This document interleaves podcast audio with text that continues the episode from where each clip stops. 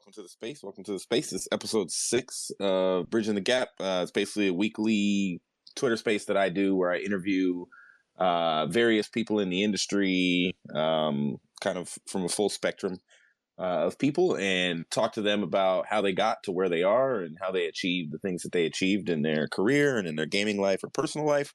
Um, you know, difficult things they've dealt with, and then you know, my hope is that it kind of helps you guys bridge the gap in your own lives in terms of where you are and where you want to go. That you kind of can take away some, some nuggets each week.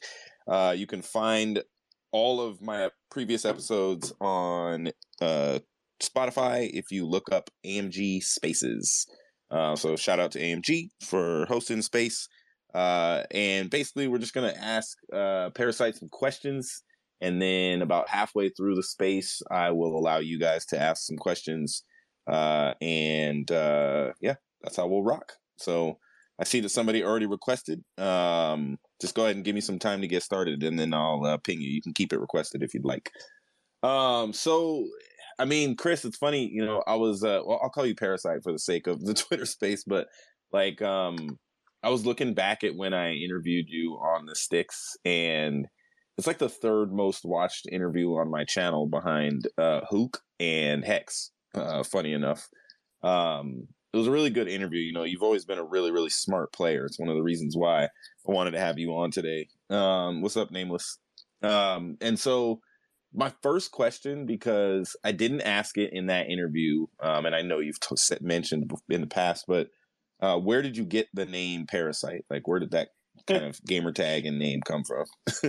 uh, funny enough, I was not a very creative person, and I was bored, and I needed a new gamer tag back in like 2009, and I was just I couldn't think of anything, so I pulled up a dictionary and just started going through random pages in the dictionary, and I just kind of found it, and I was like, "Oh, this sounds pretty cool." No one that I know has this name because I was back when like Xbox Live was still a thing and Call of Duty right. was pretty tight knit. So I was like, this is good. I'm gonna do this. This sounds cool, intimidating. yeah, I, I don't know what I was thinking, and I kind of just stuck with it.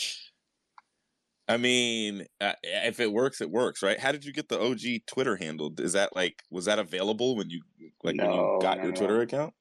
I got the uh, OG Twitter handle through Complexity Gaming when I was underneath them. That's when I got verified, so they gave that to me. Oh, well, yeah. I mean, I guess that makes sense. Uh, so I do want to dig into like you know how you got your start in gaming and all that kind of stuff. But first, you know, want to talk about you know kind of what happened last weekend, um, the Optic Major, and I know you talked about it on reverse sweep and the flank and everything like that. And uh, but I you know I kind of had a couple of questions about uh, the major itself. I of course watched the whole thing and. I didn't get to talk about it on Tuesday because uh, I missed the podcast that I do with the Rocker, but I wanted to talk to you about it. And I guess my first question is like, you've been around for a very, very long time, right? Um, world champion. Do you have eight or nine total championships? Is it eight? Uh, I want to say eight. Nine, okay, so maybe, I don't know. I yeah, don't, well, if you count challengers, yeah, yeah. I was gonna say like, uh, you've got your fair share of championships. Um, you know, like you've seen so many different versions of Optic Gaming. Um, you've played against a lot of versions. You were for a moment one of those versions. You joined the team for a bit. Um, you know, like is this version of Optic Gaming that we saw last weekend? Like, is that the real deal? Is this what we're going to see all year long, or do you think it's kind of more of the same, like pop off beginning of the season well, and then they might taper off? I mean, time will tell, right? But at the end of the day, the one thing you can't take away from Optic is that they were dominant this event and you haven't seen a dominant side of Optic for a long time where they're where they actually go show up to a tournament and it's like not close. And yeah. granted, granted they did reverse sweep, you know, FaZe in the say in the later half of the of the of the match, and on top of that, in the finals, it wasn't close, which is impressive because FaZe, um, although it's a different game, it's not it's not easy to do that to a team like them. So right. that's I think the one difference and the one thing that you can't really take away from Optic. And at the end of the day, we won't know if um, that'll continue. We'll just have to wait and see how uh, the rest of the season season pans out. Because I mean, it is the beginning; it's a long season, so we'll right. see how it goes. But things look bright for them. So Well, so you've been on a dominant team, right? You're one of the first dynasties that anybody can really speak of in Call of Duty history. Um, you know, you guys went back to back to back to back, um, including winning uh world championship after, you know, being in the losers bracket and having to win two best of fives, all that kind of stuff. Like you were known early on as one of the smartest players out there. Um, it was kind of between you and Aches, you know, um, you I'm looking like at this FaZe team, right? And thinking, you know, everybody's been on the edge. You know, are they a dynasty? Are they not a dynasty? You know, people are even saying recently, which I saw, you know, Censor mention like the potential of like Simp being the best of all time, even though he's only been playing for a few years. Um, I guess I kind of want to ask you, since you've been on a dynasty team and you've been around all of them, right? You've seen every COD dynasty that's existed. And um, you know, Seth has been on one you know, like looking at this FaZe team, do you see them? Do you think they would ever, for any reason, make a change? Uh, if they, let's just say, they only get top two for the next like three majors. Do you think no matter what they stick till uh, champs, or is there ever a risk of this team kind of bumping each other's egos? I mean, I have no idea because I don't know what their relationship is like, uh, but it seems like they're pretty close. And on top of that, you just kind of look on the outside and you don't really see any changes that make sense. They're not going to get anyone better from anywhere, in my opinion, at least. But yeah. also, funny story is I don't even like to I don't like throwing around that term dynasty. I don't think I don't I honestly don't even think there's been well, I think the only dynasty in COD has probably ever been coL because they were dominant in two games. And I think yeah. a team that is only dominant or like and I when I mean dominant, I mean winning the majority of events, right? Right. If you do that in one title, that's not a dynasty. Like it's not like games in Call of Duty they change every year, obviously. So I think what makes a dynasty is a team that is dominant for multiple years, at least two, because that is hard to do in COD. I mean, it's it's hard to be dominant in general, right? But it's increasingly difficult to be that consistent and that dominant in two CODs, and I don't think we'll ever see another actual dynasty. And it's not to take away anything from the accomplishment of players, even myself. Like I don't really see Fariko as being a dynasty. I don't even see Optic as being a dynasty because they they were dominant at like let's say Advanced Warfare, but they weren't. Right. After that, they weren't dominant at Black Ops Three, and then they made their comeback in you know Infinite Warfare. So, like I said, I don't even see FaZe. I don't see all these teams as like a dynasty. The only dynasty I've ever really seen is like coL because they've done it for multiple years. If uh, if FaZe continued to roll, it's interesting that you say that. You know, I've never thought about like how to define dynasty. I think that's the reason why nobody can really put their finger on it. Yeah. Um, so I'm going to ask you. I, sorry, sorry, but I think it's just thrown like too loosely. Like it's kind of how people yeah. say this guy's the goat. This guy's the goat. It's just like a it's just a term that's thrown away, like thrown around way too uh, like loosely in the community. In my opinion. I I think this year is gonna heat up the goat debate.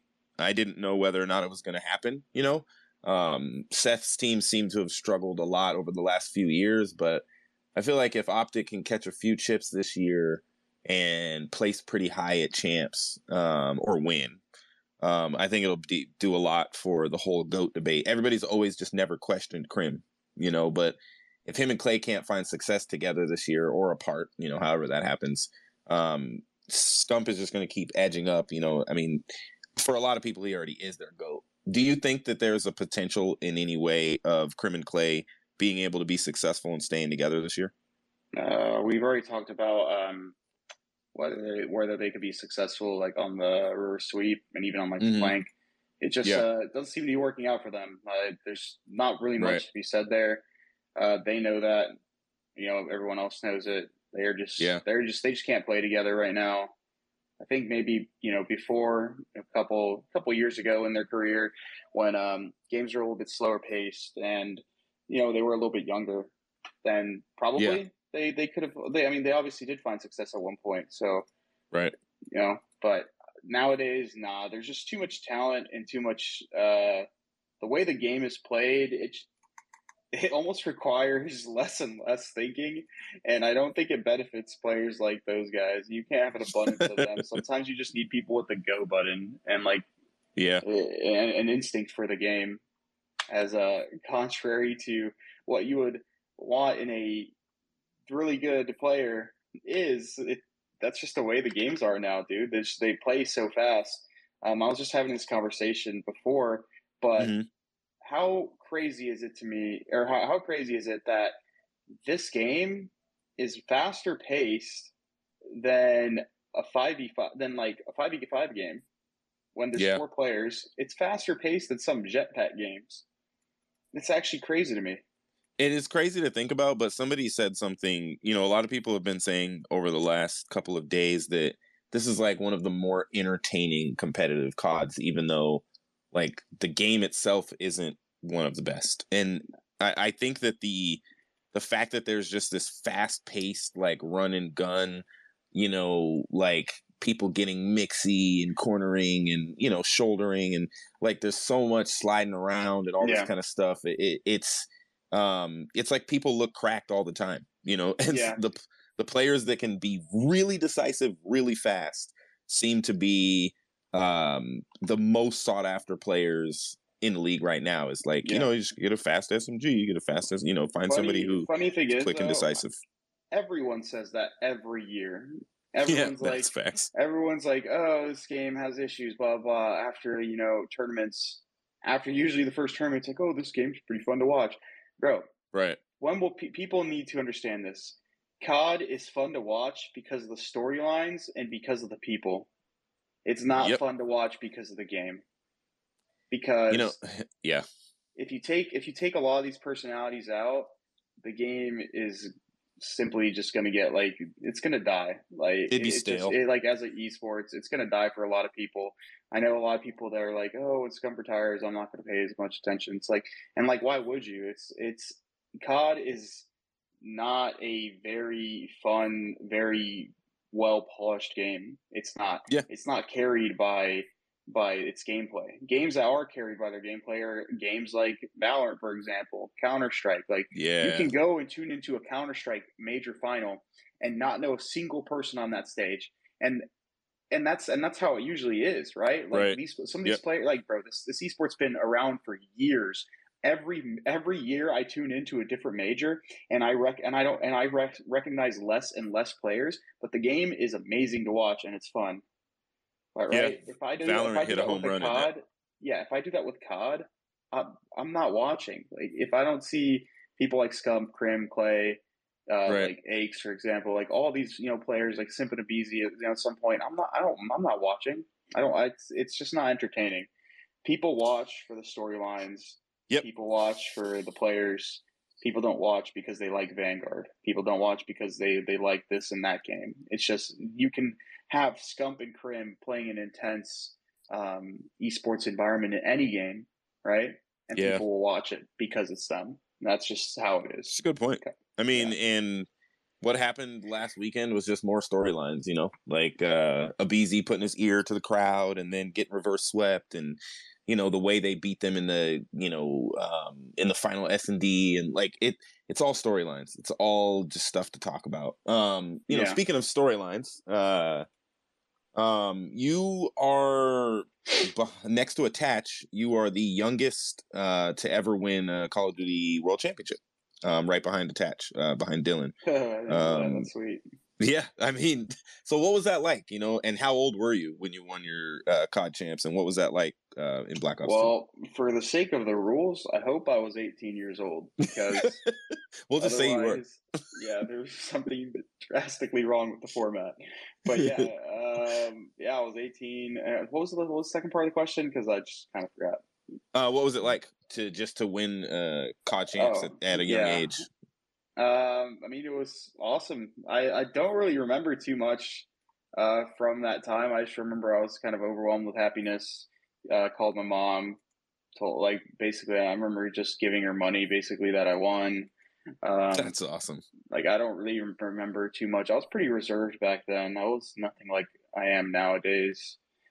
Um, yeah. So I I didn't really do much to celebrate at the time. I was just pretty happy that I won. Like, and I was just like, I can't wait to go back and play more and like try to like keep up the streak. Well, That's and you did. My mentality yeah. was when I was younger. Yeah, that's a. I mean, that was a good mentality. You know, it's kind of interesting. You came full circle towards, you know, the, the latter part of your career working with younger players that were getting started, like you were back then. You know. Yeah. Um, in terms of like game, you know, you're you you obviously said you gave your mom money. Were your parents always supportive of your career and your desire to like play Call of Duty professionally? Uh, my mom definitely was supportive of me playing Call of Duty. My dad was a completely different story. He was uh he didn't really want me playing the game as much as I did. He thought my time would be best used elsewhere. But besides that, my my, my mom was definitely super supportive uh, of me. That's awesome. Did that help? Like oh, as yeah, far definitely. as she she she like flew me out to a couple tournaments before you know sponsors and stuff like that were a thing, and I would pay her back with prize money. So she definitely believed in me. Um, she was willing to basically put a lot of money down to make sure that I would go. Um, Wow. And she so yeah she had she had a lot of faith in me. So that was pretty cool. did you like um did you have to convince her that you were good or did she just you know trust in you and kind of believe in you in you and your skills Well, of course I had to convince her. Like for the first time, she thought I was you know going to go meet up with strangers, and she was super overprotective. Uh, until I kind of went and kind of proved her it's like, oh, I can actually do this for not a living, but like I can actually do this and benefit from it. It's not it's not a scam, right? It's at the end Yeah. of the day for your parents back then, they're like, What? Video games for money? Like, no way. so that's kind of where, where where I was at and she just believed me she believed in me and I ended up just going, you know, going with it and it worked out in the end, I guess. for sure i mean it's great man um you'll go down in the history books you know um you know i guess kind of along that line of questioning talking about you know like having that support and being supported you know and looking at the league and what's happening today versus back then when you and i mean even i see nameless is in here like uh back when you guys were playing professionally like you know there's salaries there's multiple coaches on each roster there's franchises like it's just changed so much. Um when you guys look at the changes that have taken place do you look at it from a perspective of just being happy for the ground that you paved or do you kind of feel like you know um, do you look back and reminisce like you know i wish that was there when we were you know grinding back in the day Bro, I definitely, I definitely wish that was there when I was grinding. Like, I mean, I'm not in the best position in like my esports career nowadays. I am, like I said, I, like I said before, I'm retired, and at the end of the day, I still want to work in esports. I don't know if I'll ever come back to competing, but for now, I'm basically jobless. So you look at it that way, uh, I'm there is definitely some, I guess, animosity, not towards the scene, but just like how things are nowadays. It's like I do wish it was there, like when I was, you know, the top dog or when I was putting in a lot of the work, because Yeah. I feel like I laid, I feel like I helped lay the groundwork for a lot of this stuff, and I didn't really get, you know, the not the credit, but like I, I guess paid for it, like the uh, like I didn't really like benefit anything from it. Yeah, sure, I built up a, you know, a little following here on like social media and stuff like that, but like I who cares about that, right? Like yeah if you can't turn it into a job I yeah can't turn it into a job. Um, it feels like a lot of my time was kind of wasted um, competing because I don't really have anything, you know, to show for it nowadays, which really sucks. But I Yeah. mean, it is what it is. Um, maybe maybe uh, things will change in the future, but definitely definitely wish the things were at uh, you know are around nowadays were around before. Might have changed me from uh, acting the way I did when I was younger. Uh, because I, I mean, you made some. You made some some famous memes though. You know that will always be remembered in COD history. Like you and Yeah. that team with like Mir and Killa and like you guys. I mean, you changed the game for sure. Like you know, like you made it about storylines and personalities. It was those four. Like you guys, just you were you were the villains and the bad boys before there was an Aches and a Crim. Like it was it was just like you really helped kick off what everybody else is kind of you know feeding off of today and before um like nameless before you chime in like um I, I it's interesting to me because i think you are one of the smartest players Uh, I think you work very well with new talent, uh, with young talent. Um, it's unfortunate that the challenger scene hasn't developed to a place where you could even, you know, coach one of those teams or something. I don't know if those are paid positions or whatever, but um, I feel like it just give you an opportunity to prove yourself because I think you have a lot to offer um, in terms of overall experience and intelligence, uh, and that you could do a lot for a team, um, especially for their younger it. players. Funny story yeah. is, I mean, uh, uh, oh, I just want to say this, Chris. You're a go. You're literally one of the best teammates I've ever had. And also, um, if I was a GM of a team, and I don't even know if there's any team people in here, uh, which I almost was of two different CDL franchises, it's just never public. I, the first person that I would have hired to have been my coach would have been Chris. Wow. Because CDL is a franchise league, and it's obviously going to be around for a while. And one of the main priorities is somebody who has deep knowledge of the game, understands it from a, a player perspective, but not only just that, is able to nourish and build up up and coming challengers talent. You are never like you can't even emulate those traits in a person for a coach. It's just not right. it's not possible. You can't you can't even learn some of those things. So the hesitation that some organizations have, I don't know to to either pick you up or explore that, or some of the decisions that have been made to pick up certain people, I just think are it's just it, it doesn't make sense. Like you're like some of these teams are inherently like holding themselves back from future development um, and thinking about like because think about it like this: the last couple of years, challengers players have come in and, and dominated and made an immediate impact on a lot of these teams. So it's like it's super important to check all of those boxes. So I just want to come here and say that, kind of give you a little bit of a cosign because it's, it's true. Like you should 100% be on a team by now. It, it doesn't make sense to me. I appreciate wow. it. Yeah. That's some good, good gas. Also, I'm driving.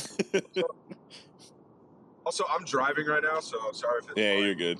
It's all good, man. Drive safe. But yeah, you guys are doing a great job. Yeah, I appreciate that. Uh, like, I, I, I've always had these worries.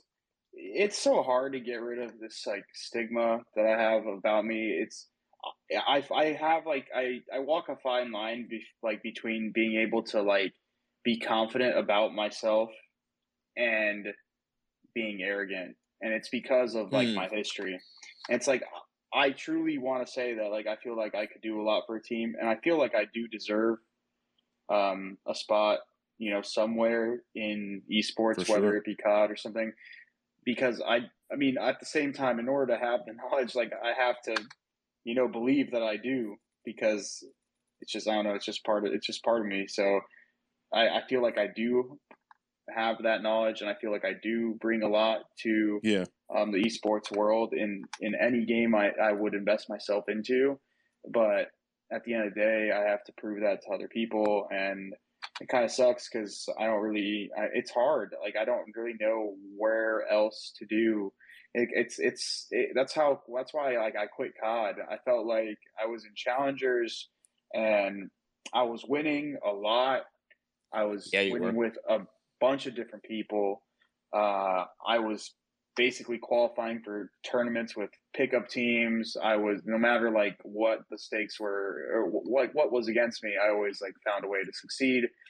And I think a lot of people wrote it off as like they either didn't care because it was me uh, and your mic. Uh, yeah, mute when you're not talking if you can. Yeah, so either people, it felt like people wrote it off because it was challengers or just because it was me. But like, I always make it a point anytime challenger players do well, which probably 90%, I'd say at least 90% of the challengers that have got onto pro teams have made direct impacts on their rosters. Facts. Like positive impacts, in my opinion. And I try to make it a point. I'm like, wow, these players are pretty good. It's almost like, no offense to those guys. I'm glad they got picked up. I was beating a lot of those people. I was teaching a lot of those people. Not only that, Challengers is like a landscape where you have to be really skilled. And that's like another thing people don't understand about me is like everyone's like, oh, Chris is a smart player, but he's you know, he's not the most skilled, he's not correct or anything like that, like all these 18 year olds. But like, bro, I'm playing against these people. Not only that, I was doing it online from the West Coast um, against like in an environment where dedicated servers are not a thing. Like you have to be talented in challengers to succeed because of how everything is set up and the people you're playing against and the landscape you're playing against. So I was always succeeding in a very volatile, mixy landscape, and no one really seemed like they cared. Like people would definitely like give props to my teammates, and I would make it apparent that like, oh, these guys are really good. Like anytime I teamed with any of these guys, um, like Draza, for example, disgusting. I would always gas him up. Um, a lot of my challenger teammates, I would gas up, but like no one really, I guess, gave me my flowers for for competing, and people would sit there and like like talk about me in a nice way whenever I was like down or like yeah. whenever I retired, but like it always would bother me because like where where is that kind of love when I'm still like competing? Where's that kind of love when I'm like looking for teams? Where's that kind of like it just it right. it, it, like it bothered the fuck out of me and although I'm not competing anymore and I don't know if I'll return, mm-hmm. but like I'm kind of glad that I can just kind of sit back and talk about the game now and that's kind of why I like doing the stuff that I do with Dexerto because I don't have to have a relationship with these people because truthfully, there's probably only a couple, like a handful of people that um, I have a good relationship with in COD. Everyone else is kind of like, oh yeah, like thanks, like talk about me nice, cool, like I have no problem with you. But like at the same time, it's like I know that deep down, didn't really seem like these people really give a fuck about me, like when I was competing, and because I retired, I don't mm-hmm. think that's mm-hmm. going to change. So so how do you? I can, I can have an unfiltered opinion and just be myself and not have to right. worry about building all these relationships with with people and just kind of uh you know doing my thing with like Dexerto or just like if I do get on a team for example I can just focus on them and I don't have to be dealing with the you know the stress of having to appease all these people because um, the the COD scene is very volatile with roster changes and stuff like that. Can I chime in for a second? Yeah, go ahead. Go um, ahead. Chris, I think, uh, and, I, and I think I briefly mentioned this to you a while back, but I think what you're doing right now should have been done a couple years ago. Unfortunately, I think you wanted to keep competing, and I think a lot of people are like that towards the end of their career. Like when I retired, I didn't want to retire; like I wanted to keep competing, and uh, I think for you, like you just decided to keep on going. I think if you were to have stopped going into like CDL days, a lot you would have been able to find like a, a, coaching position on a team. But since you kept competing, I think you know a lot of teams picked up people. They had their systems in set in place. People had friends that they brought in, so it just put you in sort of like a tougher spot. And then in terms of like, I think you were frying in challengers. I think a lot of people noticed it. They were talking about it, um, especially that you're, you know, you're just going off winning back to back. I just think people are looking for new talent. Actually, I don't think I know people are looking for new talent, and it's so much harder for like, even like a player like Saints who was frying in challengers to get a, a spot on a on a team. You know, so there's just that stigma as well. And then even when we've seen some of the players who were previously pros get put onto teams recently, they haven't had too much success. So it doesn't uh, help the case of like the ex pros who are once on top that are playing well in challengers getting brought back onto teams. Yeah. I mean, you look at players like like John, they just haven't been playing well, and uh, I think you know that's why a lot of these teams didn't do that, regardless of how well you're playing, just because of that fear, because that's a huge commitment. Uh, when you can, you know, try to find like a young player, doesn't work out, go find another young player, right? Um, so that, that's probably it's probably a mixture of all of those things. And then I know you mentioned like uh, you feel like you're you didn't get like the the support while you were playing and stuff. It's probably a mixture of that and then like the spot you're in now. I think you're in a great spot now. Honestly, I think somebody's going to pick you up as a coach. It has to happen. Well, or some somewhere. You're doing what you should have been doing for three years now. You should have been doing all this content and stuff like that, but it's never too late. So. I just want to come here. Yeah, I mean, I like to kind of co-sign. I, I think you're doing the right things right now, Chris, and I think it's amazing that you know like you just said a lot of stuff and how rough it's been for you and how tough it's been to like watch everybody find success and watch some of these players that you played with that you beat way back in the day stay at the you know on these teams or on the coaching staffs like to the point that was made that you made earlier like and the amp, you know it's gassing you up like uh the best coaches in the CDL are you know former players the Rambos and the Crowders and you know it's like um it's funny because shout out to another person that used to be a coach in the CDL Joey Nubsy um I was on a podcast with him last week and he said uh he said COD is still a socially manipulated esport and it's so true man it's like the stigma is what gets in people's way. What you're doing right now with reverse sweep, and I hope you hear this, man, and you hear it honestly. Like,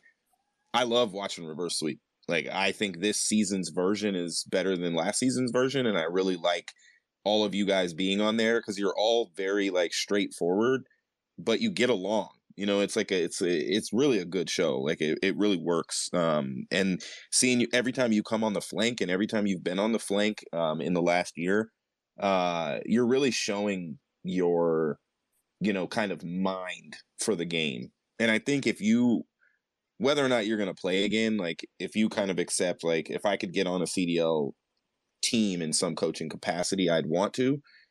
I would just stay focused, man, on that public persona that you're building up right now. That I agree. Yeah. You're really good at understanding Call of Duty, how it's played, and the best way to play it, and how to get the most out of young players. Like, there's no way that, I mean, even if we end up expanding, you know, and we see GM uh, nameless, you know, it's like, uh, I think at some point you'll get that opportunity. It just, you're in that waiting stage. And before I open it up to like questions, Hyde, thanks for your patience. Um, I did want to ask you, man, if there's anything you want to share about like how have you held your head up through all of that? Like through all those things, like through all the ups and downs and people, you know, putting dirt on your name. And there's even like a Dexerto video that's like calls you like the most hated COD player ever, which I think is not facts. But like how do you deal with it like mentally and how do you you like you've kept your head up and you just keep you know staying in the forefront? Honestly, dude, I don't know. Like I I play a lot of video games and I I kind of uh, distract myself with them. And lately, that's probably been what it is because I kind of just don't really have the time to kind of like think about it. But yeah, I do have my moments. I'll I'll sit there and I'll post stuff on social media sometimes about how I'm feeling. Uh, but honestly, I think it's just a mix. I think it's got to be a mixture of resilience and insanity, dude. Because it's the same reason why I was playing COD for 13 years. Like the game obviously was not very good, and I sat there and grinded it like a madman. It's the same reason why I would sit there, wake up every single day, uh, wake playing challengers, going through hell and challengers, um, uh, trying to make it. You know, I, I, think it's just a mixture of both. I don't, I don't, I honestly don't really know. Day, the days just go by so quick and blur together. Sometimes I'm kind of just, you know, riding the wave and uh, hoping something, you know, changes soon. But yo, sorry to interrupt. I gotta go, boys. Chris, you are going to figure it out 100. percent spot. Just keep doing what you're doing. Uh, I just want to chime in on last thing. A lot of the players when they retire, that's like the the method into getting it in a new spot is like doing podcasts, getting exposure because you have something to offer that 99.999% of people can't offer to the community. So like keep doing what you're doing and, and, and should work out. Obviously, my doors are always open. Um, let me know. Hit me up in DMs. Sorry to interrupt once again, but I gotta go. Thanks for sliding through. I appreciate it. Thank you. Yeah, but I think it's just a mixture uh, of all uh, those things, dude. Go ahead. I don't know. I just kind of uh, I don't really think about it, and then days go by, and it's been like, oh, it's like been a couple months. I'm still uh, I'm still fighting. it's a weird topic. To yeah, but to listen to what you said. You know, persistence and insanity. Like it sounds like the delusional confidence Aches used to talk about. Like you're actually so you're pushing forward and you're just you're just doing what you think needs to be done, even if you don't always feel like you're getting the reward that you want for it and you're believing that you know there's light at the end of the tunnel. Like sometimes that's all you can do man. Like that yeah. it on it i mean literally like sometimes in some situations that's all you can do is kind of put your head down do your thing keep getting on these podcasts and everything and keeping yourself in front of everyone and yeah there will be an opportunity. There's i mean i'm sure you you watch call of duty you've seen the clear mistakes that teams make that you could coach out of them you know? Yeah. Um in ways that you could help you know what I'm saying? Yeah, it's one of those things where uh, I know people say, "Oh, you should pick like one thing and just stick with that." But truthfully, when it comes to like Call of Duty or esports in general, I feel like I'd be I feel like I could do good in a lot of different kind of roles, whether it be like an analyst on a desk, an analyst for a team. Uh, the one thing I'm not sure of still to this day is like being like a head coach or something like that. I don't really know if I'd be able yeah. to do it. Like this is just being completely honest with myself as how I've always been as a player. I don't have a lot of patience with some people. Um, it's something that I've worked on. Obviously, um, I've gotten better at, but I just I get frustrated at myself and other people when I feel like they just don't understand what I'm trying to like say to them and they yeah. don't replicate it. So that's why like I, I was like being an actual like indirect like a direct coach might not be something I'm completely interested. But being like an assistant coach or like an analyst who's more kind of like in the background, I can kind of just sit there, observe, give my take, give the numbers out, you know, sh- show people, you know, certain things, and then kind of just let the coach, let the players do their thing while I kind of just sit there, sit back and observe. I think that's something that I'd like to do more if I was directly involved with the team. Um, and then doing that mm, stuff like again on the desk would be nice because I mean I'm already doing something very similar with the reverse sweep and how we like analyze matches and stuff like that. That also be something I'd be interested in. But in terms of being a head coach type thing, I don't know if I'd be completely sold on the idea. In my opinion, maybe I'd warm up to it after you know being in a team environment for a while. But just being honest yeah. with myself and knowing how I am, um, obviously, just it's one of those things where I've uh, I've really worked on, you know, the last couple years is just being self aware of myself and I guess my surroundings. And I don't think I would fit as a like a directly like head coach, like being involved with the players every day, um, like chiming in input stuff like that, like constantly. I, I don't know if I'd be able to do it, but yeah. I mean, it's good that you know yourself, bro. Like, honestly, I look at Rambo, you know, I don't know if you've watched the Optic podcast that came out a couple days ago since the major, but like watching him and Seth kind of like publicly argue and disagree was kind of interesting because I've never seen anybody do that to Seth publicly. I've never seen anybody on the Optic roster like when they knew they were on camera on a podcast like disagree with him at the level where Rambo does. It's kind of like you, like he knows what he wants, and Rambo's like, yeah, yeah, yeah, we want a major, but it's nothing you know, unless we win champs, we we we literally have not achieved anything this year. Yeah. And it was like Seth was like, "Yeah, but we won a major. I mean, we reverse swept FaZe, And he's like, "Yeah, but that that's meaningless." Like, and it's so it's interesting because I think there's a place for the way you would coach. Yeah. I just don't know. It would probably be on a team full of younger players. Yeah. You know, like where they just had a respect for you because of your history and your experience and how long you've been in this in this game and because you do know what you're talking about like you know and so I just hope you get your chance, man. Like regardless of um, how it happens. I, I can't wait to retweet that and you know give you a GG's you know, when I hear about it. Yeah, thank you. Um, so I want to let Hyde. Uh, thank you for your patience, man. You've been he requested to talk or to ask you a question probably like 20 minutes ago. uh, once your mic is hot, Hyde, you can go ahead and ask uh, Parasite whatever you got to ask. Hello. Yo, what's up, man? Still connecting. Hey, how you doing, man? Good, good. Okay, so my question is, if Karma didn't leave after Gfinity and y'all put the bullshit aside, like all the like grievances and stuff, you think you could have took some chips off of coL? Uh, Be honest, yeah. man. Good y'all was yeah, y'all was nasty. I, I think we could have. I mean, that Gfinity tournament, we honestly threw versus those guys. So uh, going back and just thinking about it, we probably could have. Uh, we we were that good, but we had to really put our egos aside because by then, um, a couple of our egos were pretty inflated.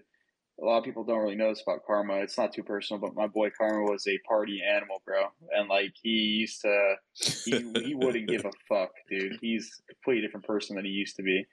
Uh, I love that guy to death, man. And uh, yeah, we just had to put away our egos, man. We were all fucking, we all had the biggest heads back then.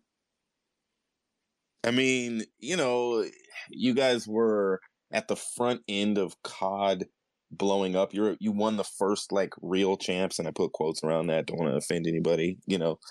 Um, might be random Nadeshot fans You're in the chat, wrong. but You're not wrong. You're not wrong. uh, but you won the first like real world championship, um, and the hype was built from that moment on.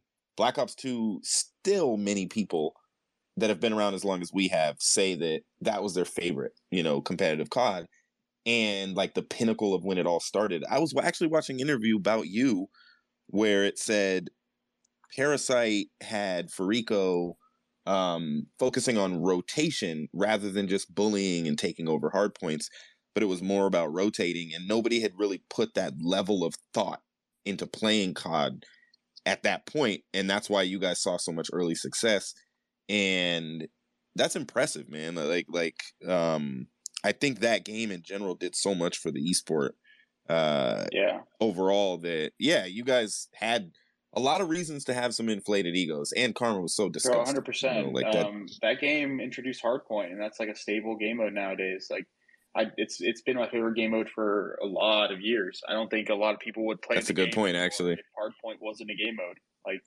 especially a lot of the COD players nowadays, hardpoint's clearly the best game mode. And it was the first game that um, came out with it, and we kind of uh we we kind of taught everyone how to play it to a degree, and then it just kind of evolved from there. Yep. And uh, so yeah, definitely it was it was a lot of fun back then, dude. That game, a lot of people might not remember or might not agree, but that was one of the hardest games to be an elite team in. And I'll tell you why. And a lot of people are spoiled with this back then. But EMPs, EMPs were one of the reasons why being a, like a good team was hard because it would expose a lot of people and it also made you have to be a very aware player because what EMPs would do is they would completely knock your HUD out. And a lot of people still rely on this to this day is they re- rely on their mini map a lot to give them information on where people are and right they use that information of where where, where their teammates are to kind of tell them okay my teammates are positioned here so the enemy team should be spawning here etc my teammates are watching this so i need to watch this so it gives it feeds you so much information that allows you to kind of do things without thinking basically you just go look okay i know what to do Hmm. right when you get emp'd in that game it takes away all your senses basically in the game besides sound obviously and sight so you basically Facts. Yeah. can't know what to do unless you have elite level communication. Otherwise, you'll catch Right. multiple people looking at the same thing. You'll have people not watching the, the flanks, et cetera, et cetera, et cetera. That game was such a hard game to be good at for that reason. It wasn't necessarily because the shooting was difficult. It wasn't necessarily Yeah. because uh, you know there were some, some super cracked mechanics it was purely from an awareness standpoint that I feel like a lot of people don't remember or don't even realize. And I noticed it uh, when I went back and I played the Black Ops 2 Plutonium um, client when there was like a tournament for it. And I would play like some eights Right. and we were getting EMP'd back to back to back and people were quiet, right? And people didn't know what to look at or they would just say they're EMP'd. Back in the day, we used to communicate, I'm EMP'd what where where are they coming or what do I need to watch? Like there was just so much microcoms that needed to happen because if you didn't do that, you would actually just get exposed because you were like a team that had like terrible communication, terrible awareness that you basically relied on the HUD. When the HUD was gone, you were, Yeah. basically a hamster. Like you just had no idea what to do. so the people don't remember, man, but Black Ops Two was a hard game. People people don't really think so because it's like oh old school COD, but dude, that game super difficult uh, game to be good at, in my opinion. Agreed. Um, I agree. I could not ever play at your guys' level. Um, I used to be a warrior though because I had a good host and I would drop 40 bombs. Um, you know, when playing league play. But uh yeah, that was back in the day. I had a whole series actually called Kingdom Warrior where I would just upload like ridiculous, you know, gameplay of me looking like I was a pro player playing league play because I was just like I, yeah, I just had a good I had a good host back then.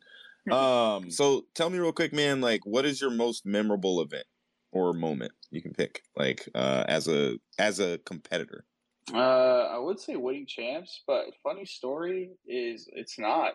I don't remember the finer details about winning champs at all, but I do remember um, UMG Atlanta. That was the event with Killa the Choo Choo Train. That whole drama that happened. I remember that event a lot more vividly than like let's say winning champs. It's actually kind of nuts. That event was hilarious. It was such a funny, funny event at the like to, to like think about nowadays. But we were we were wilding, man. Like we were we had no, I had no idea the repercussions of you know acting that way in front of like all those people was going to be like. But we we we didn't care, dude. We sent it.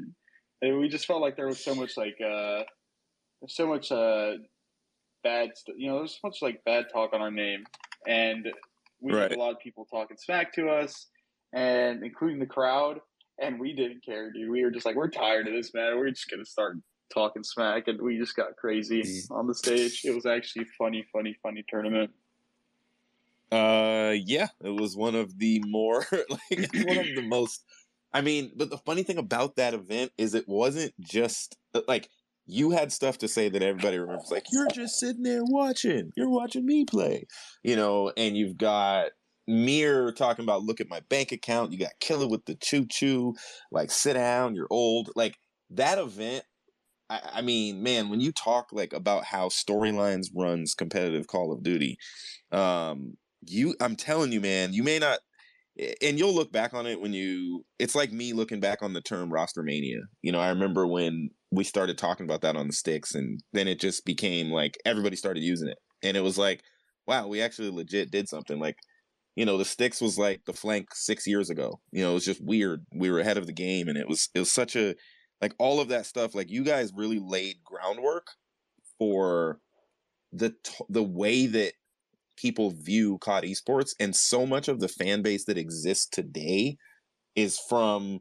what you and Killa and Karma and Miracles and Scump and Merk and Rambo and JKap like all of you guys that were back like back in the Black Ops 2 days, Clayster Proofy, like everything that was created back then, that is still the buzz that is running. I mean, if you really think about it, that's even where Seth became, you know, kind of dwarfed Nadeshot in like popularity. Like that that game and the and the the way you guys played and the way you com- competed, even though it fizzled off and egos got in the way and all that kind of stuff, like you really did lay the groundwork for a lot of competitive Call of Duty esports, man.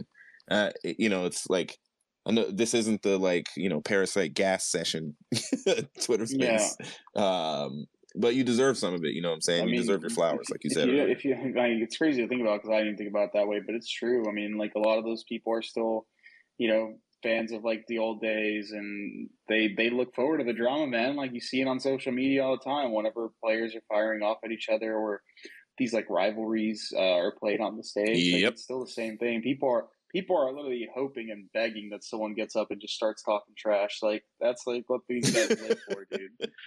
It's just it's just the COD community. Well, that's how they are. And look who's the most talked about players. It's players that were playing back then. It's Scump, it's Crim, it's Clay, it's Attach. You know, like it's these players like Slasher and it's people who've been around for long enough to have built up some level of drama, controversy, like you know storylines beefs um, rivalries like all that stuff still to this very day we got optic playing FaZe you know and that's a big deal optic and envy and combining into optic texas like there's so many storylines and and it really did it really was born in your era and so yeah you know like it'll be great to see you kind of land on a different side of the fence where you're you know working with an org or something and i hope that happens for you you know like i i, I really do kind of I don't know. Thanks, I, I, I appreciate it. I hope that happened.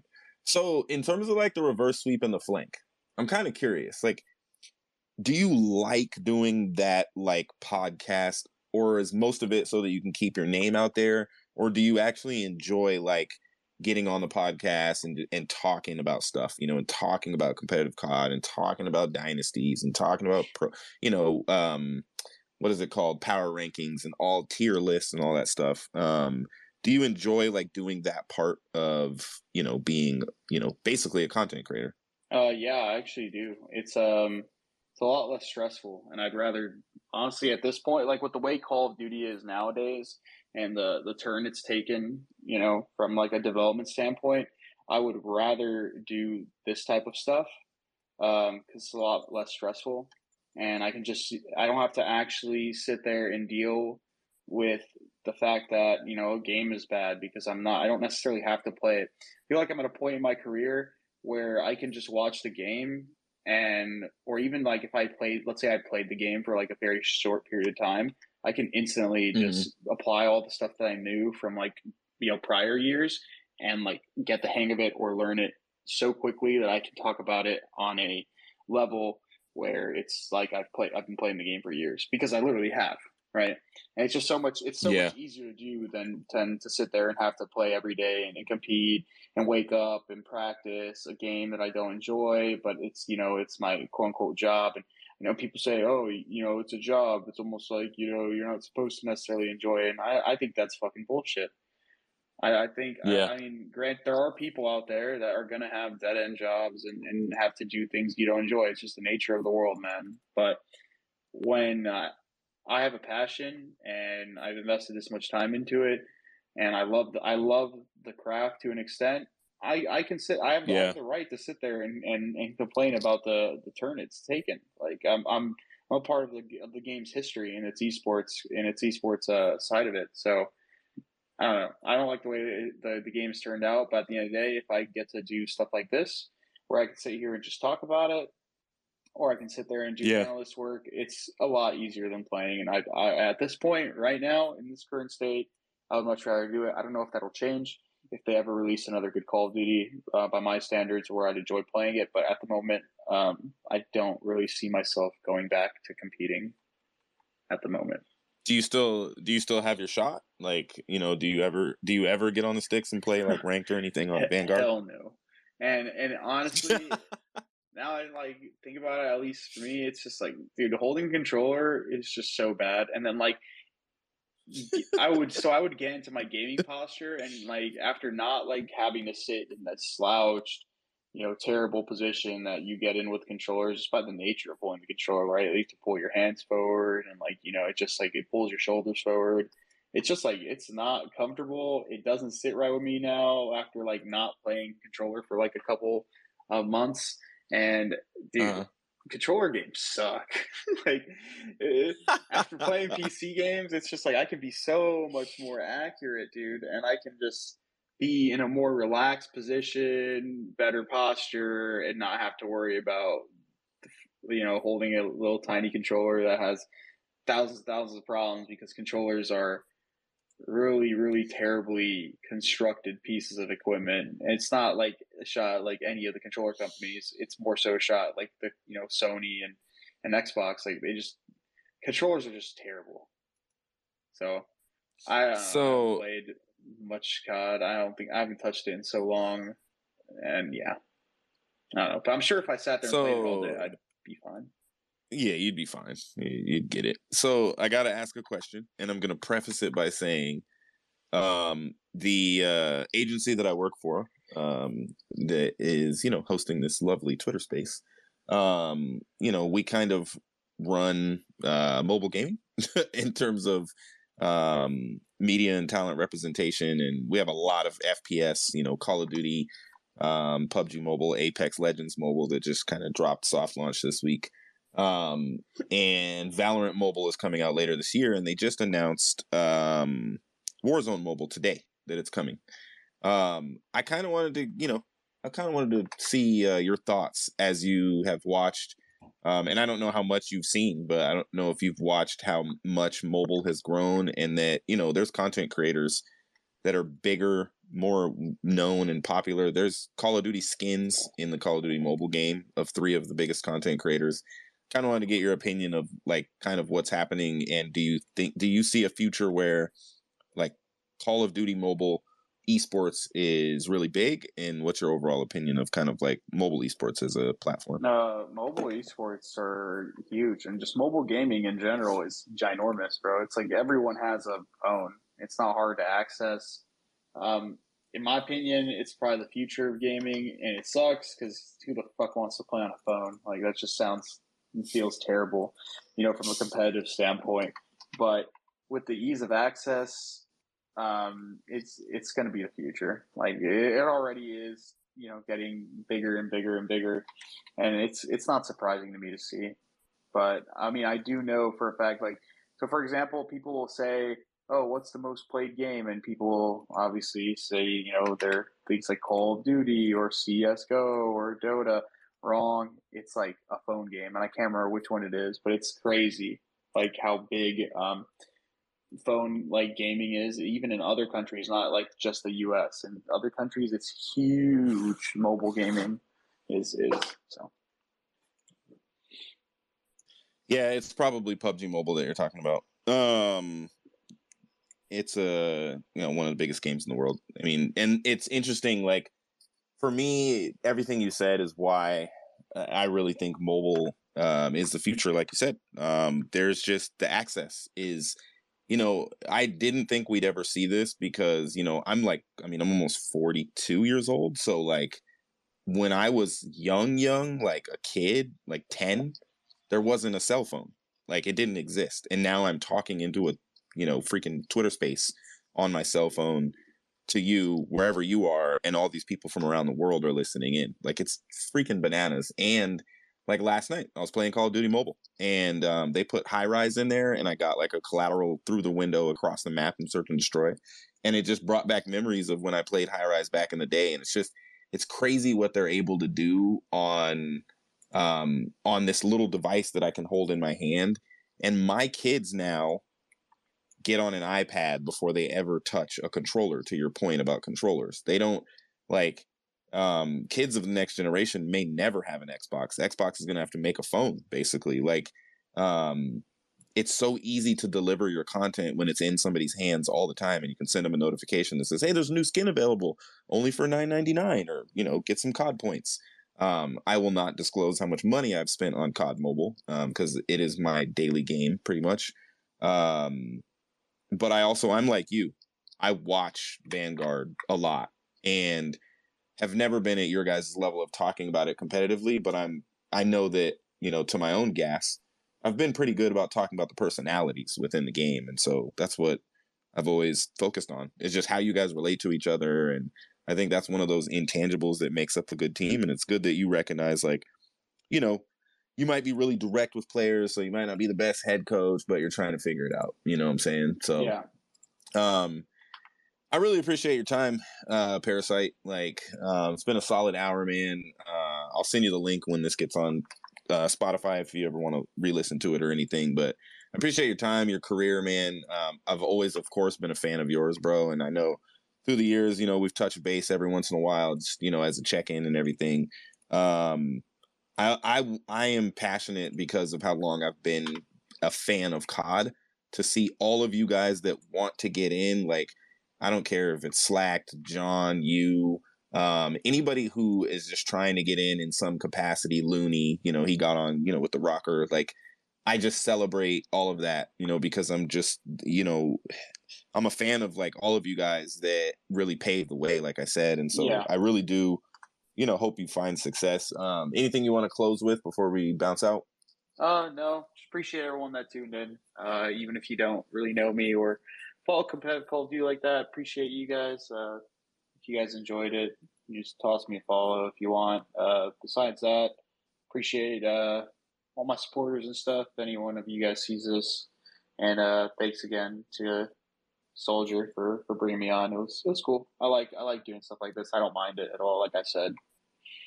Yeah, word. Um, yeah, it was good. Um, just an idea to think about for reverse sweep. We're actually thinking about it for the Rocker podcast, something similar where like while we're live doing it on YouTube, we could be talking into our phones like with other microphones type deal and it would we wouldn't be able to interact much, but people could listen in from Twitter. So just something to think about for you guys because um, you have a really good show. Thanks, man. Um, thank you everybody who stopped by. Um, throw Parasite a follow. Good dude, bright future. Um, been around for a long time. Um, one of the you know kind of longest standing champions in Call of Duty history. Um, have a good day, uh, Chris, and everybody else. Uh, have a good weekend. Thanks, guys. Peace.